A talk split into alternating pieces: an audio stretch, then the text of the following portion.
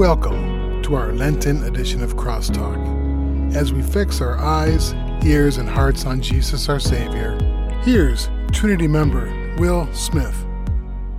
Today's Crosstalk devotional is based on Galatians verses 3 through 29. So here it is. So, in Christ Jesus, you are all children of God through faith.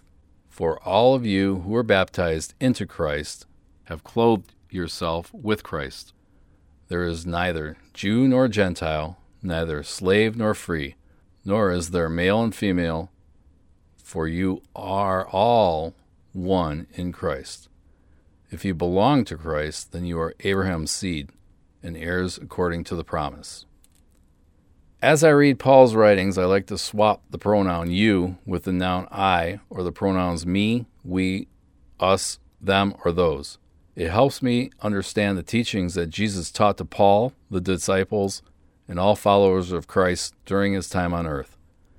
It helps me understand what Paul is teaching in his writings. This also brings me closer to understanding what Jesus taught and helps me be better in my walk through life. We all need to live by laws of this world. I know a few of these laws, like that traffic ticket, or worse yet, a day in court. In this particular reading, Paul was reaching out to teach the Jews and Gentiles that they are all one in Jesus and to live the way Jesus lived with faith, forgiveness, love, and kindness to all. Let me share my take on this with you.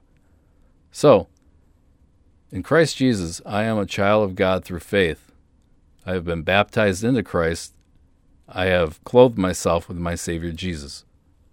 We as believers are not distinguished or set apart based on our worldly identity.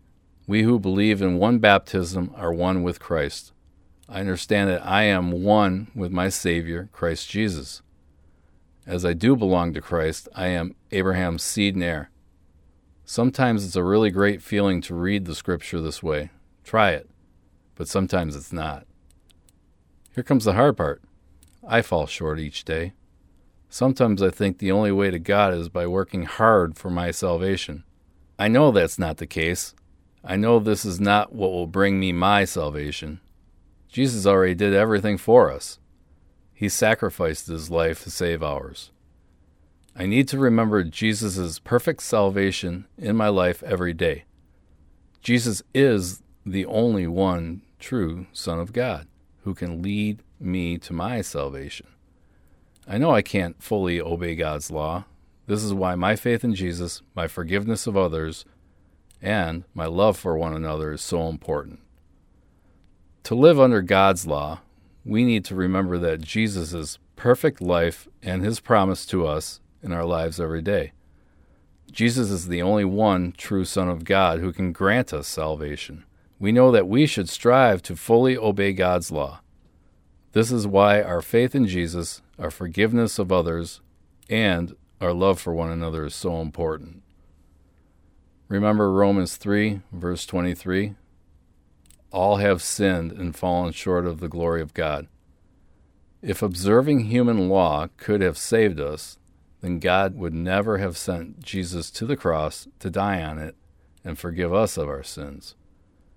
I encourage all of you listening to take time, read Galatians and any other biblical scripture in the first person, then read them as written. It's a good study tool for me. Maybe it can be for you too. Remember God's law every day and remember the reason that God sent Jesus to live life without sin on our behalf and die the painful death on the cross that our sins deserve.